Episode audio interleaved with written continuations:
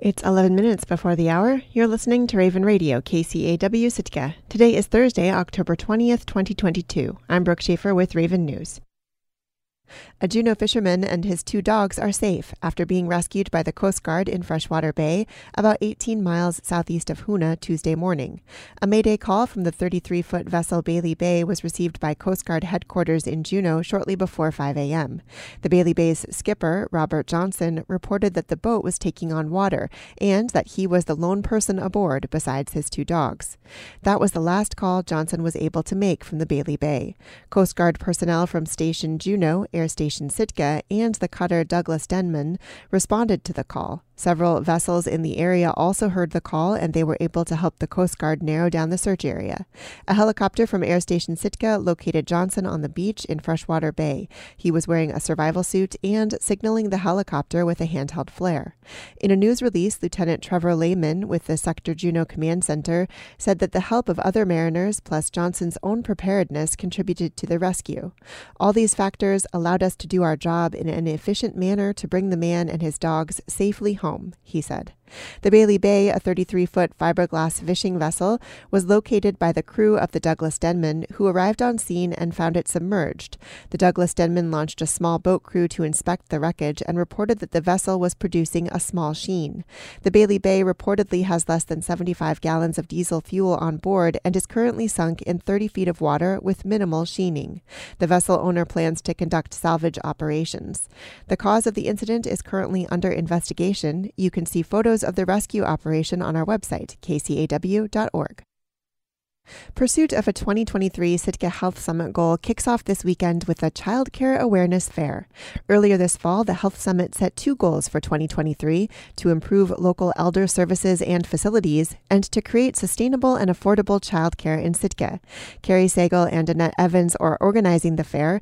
Sagal says the event's purpose is twofold.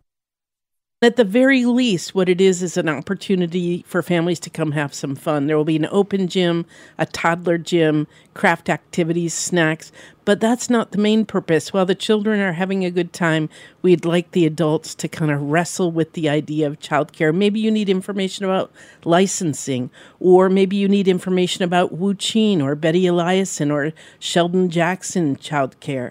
Um, you can come there. There will be tables. People will be giving out information. Although childcare has been a chronic problem in Sitka, it is especially acute now. Annette Evans is the director of the Ventures After School program at Baranof Elementary. She recently had to cut her enrollment by half due to a lack of staff. Evans says childcare is a problem with broad economic implications. Well, being a child care center director for 15 plus years, the child care crisis has been my way of life for a long time. So it's not a new idea at all to me. Um, but I think the pandemic definitely exacerbated things and, and highlighted that one, childcare is essential to our economy, and two, we can't get people to come back to work because of childcare or lack of childcare, and also coming back to work in the childcare field because it just doesn't pay enough. Carrie Sagal says they'll be collecting ideas for one year and five year solutions to Sitka's childcare needs, and outside organizations and childcare advocacy groups like Thread Alaska will also be at the event to provide resources. Sagal says the solutions already exist, from state or federal support to employee subsidies and childcare stipends childcare doesn't pay for itself. It's not doesn't fit in the market economy. There has to be support of childcare, but there has to be solutions outside of the daycare. The daycare itself can't just charge more and uh, solve the problem. The Child Care Awareness Fair will kick off on Saturday, October 22nd from 10 to noon at Blatchley Middle School. You can listen to the full interview with organizers on our website at kcaw.org. Community members in Ketchikan came together this weekend to celebrate Filipino American History Month at the second annual PhilAm Festival. As KRBD's Eric Stone reports, the event, which took place at the local high school, recognizes the contributions and history of Filipino Americans in Southeast Alaska.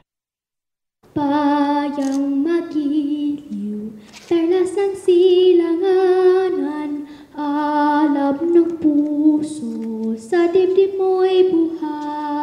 10 year old Zofia Volkman opened the festival with a performance of the Philippine national anthem on stage in the high school's auditorium. High schooler Logan Merrill followed it up with a performance of the Star Spangled Banner on the violin.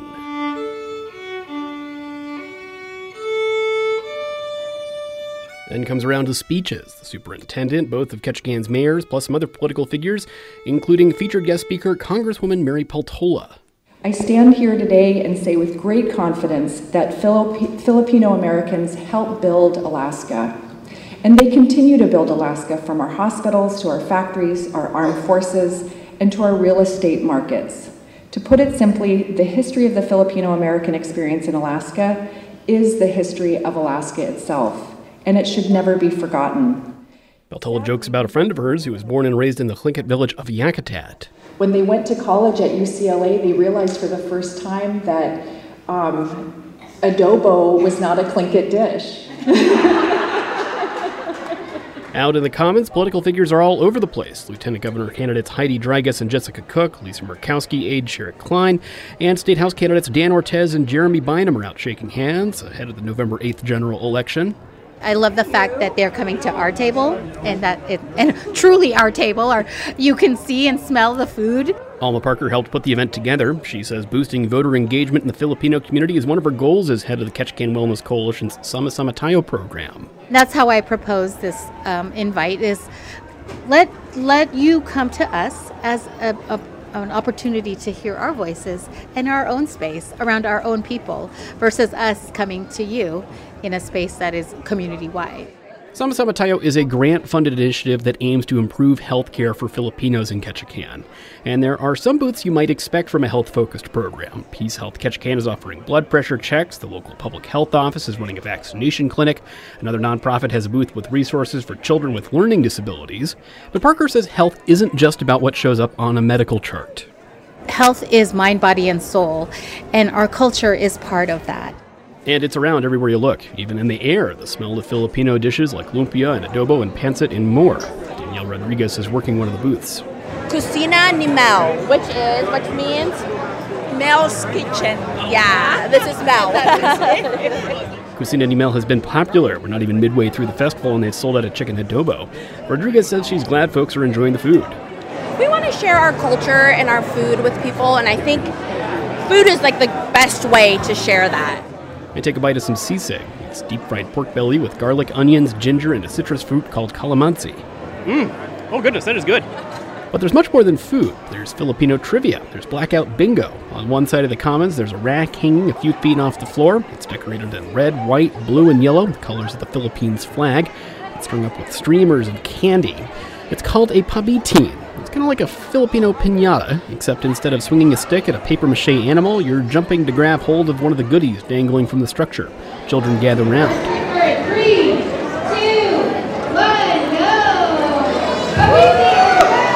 On a balcony high above, a man jerks the pabitin up and down, and the kids grab for goodies. KRBD had a booth too. We set up a mic with a list of questions, and we got a few takers. Hi, my name is Frederick, and I'm 28 years old. Um, my name is Ryan McHale, and I am 27. Hello, my name is Grant Echohawk, and I am a youthful 47. Philam to me is being able to enjoy and share my Filipino culture in an open environment. Uh, I think it's important to celebrate heritage, to keep culture and tradition alive for future generations. So uh, it gives all of the rest of us uh, that um, are not of Filipino descent an opportunity to learn about uh, Filipino history, culture, foods. I wish more people knew um, more about how and why our community is as diverse as it is and sort of the history of that. And uh, one thing I wish uh, more people knew is how delicious lumpia are. Over at another booth, pediatrician Charlie Jose has a table with an array of photo prints. So my booth here is um, a gallery of my photos that I took in the Philippines this summer. There's a photo with a dragon fruit orchard. Another features a bunch of bananas hanging outside his family's home. If you've ever tasted a banana in the Philippines and you taste a banana in the U.S., it'll never be the same experience. He says he's glad to have this space to celebrate Filipino history and culture, especially for younger people. It's hard to reconnect with your roots in the Philippines if you've lived primarily here. Um, and you also lose some of that culture when you immigrate. I'm an immigrant myself, and I know that I've lost some of my culture Uh, so it's nice to reconnect in different ways, and this is the perfect opportunity to do that. Ketchikan High School Phil-Am Club President Zarina Cabillo agrees. The kids here don't really know anything about the culture because they grew up here, and having this festival is just really, really, really good for them so they have an idea of what our childhood was. She says she'd like to see more people learn the Filipino language, Tagalog, and become certified as translators. Reporting in Ketchikan, I'm Eric Stone. I'm Brooke Schaefer, and this has been Raven News. And now taking a look at the weather for Sitka for today, Thursday, October 20th, 2022. Today, rain likely, cloudy with a high near 51, south wind around 10 miles per hour. Chance of precipitation is 70%. New precipitation amounts between a quarter and a half an inch possible. Tonight, rain, low around 42, south wind 10 to 15 miles per hour. Chance of precipitation is 90%. New precipitation amounts between a quarter and a half of an inch possible. You're tuned in to your community radio station, Raven Radio, KCAW in Sitka. Good morning.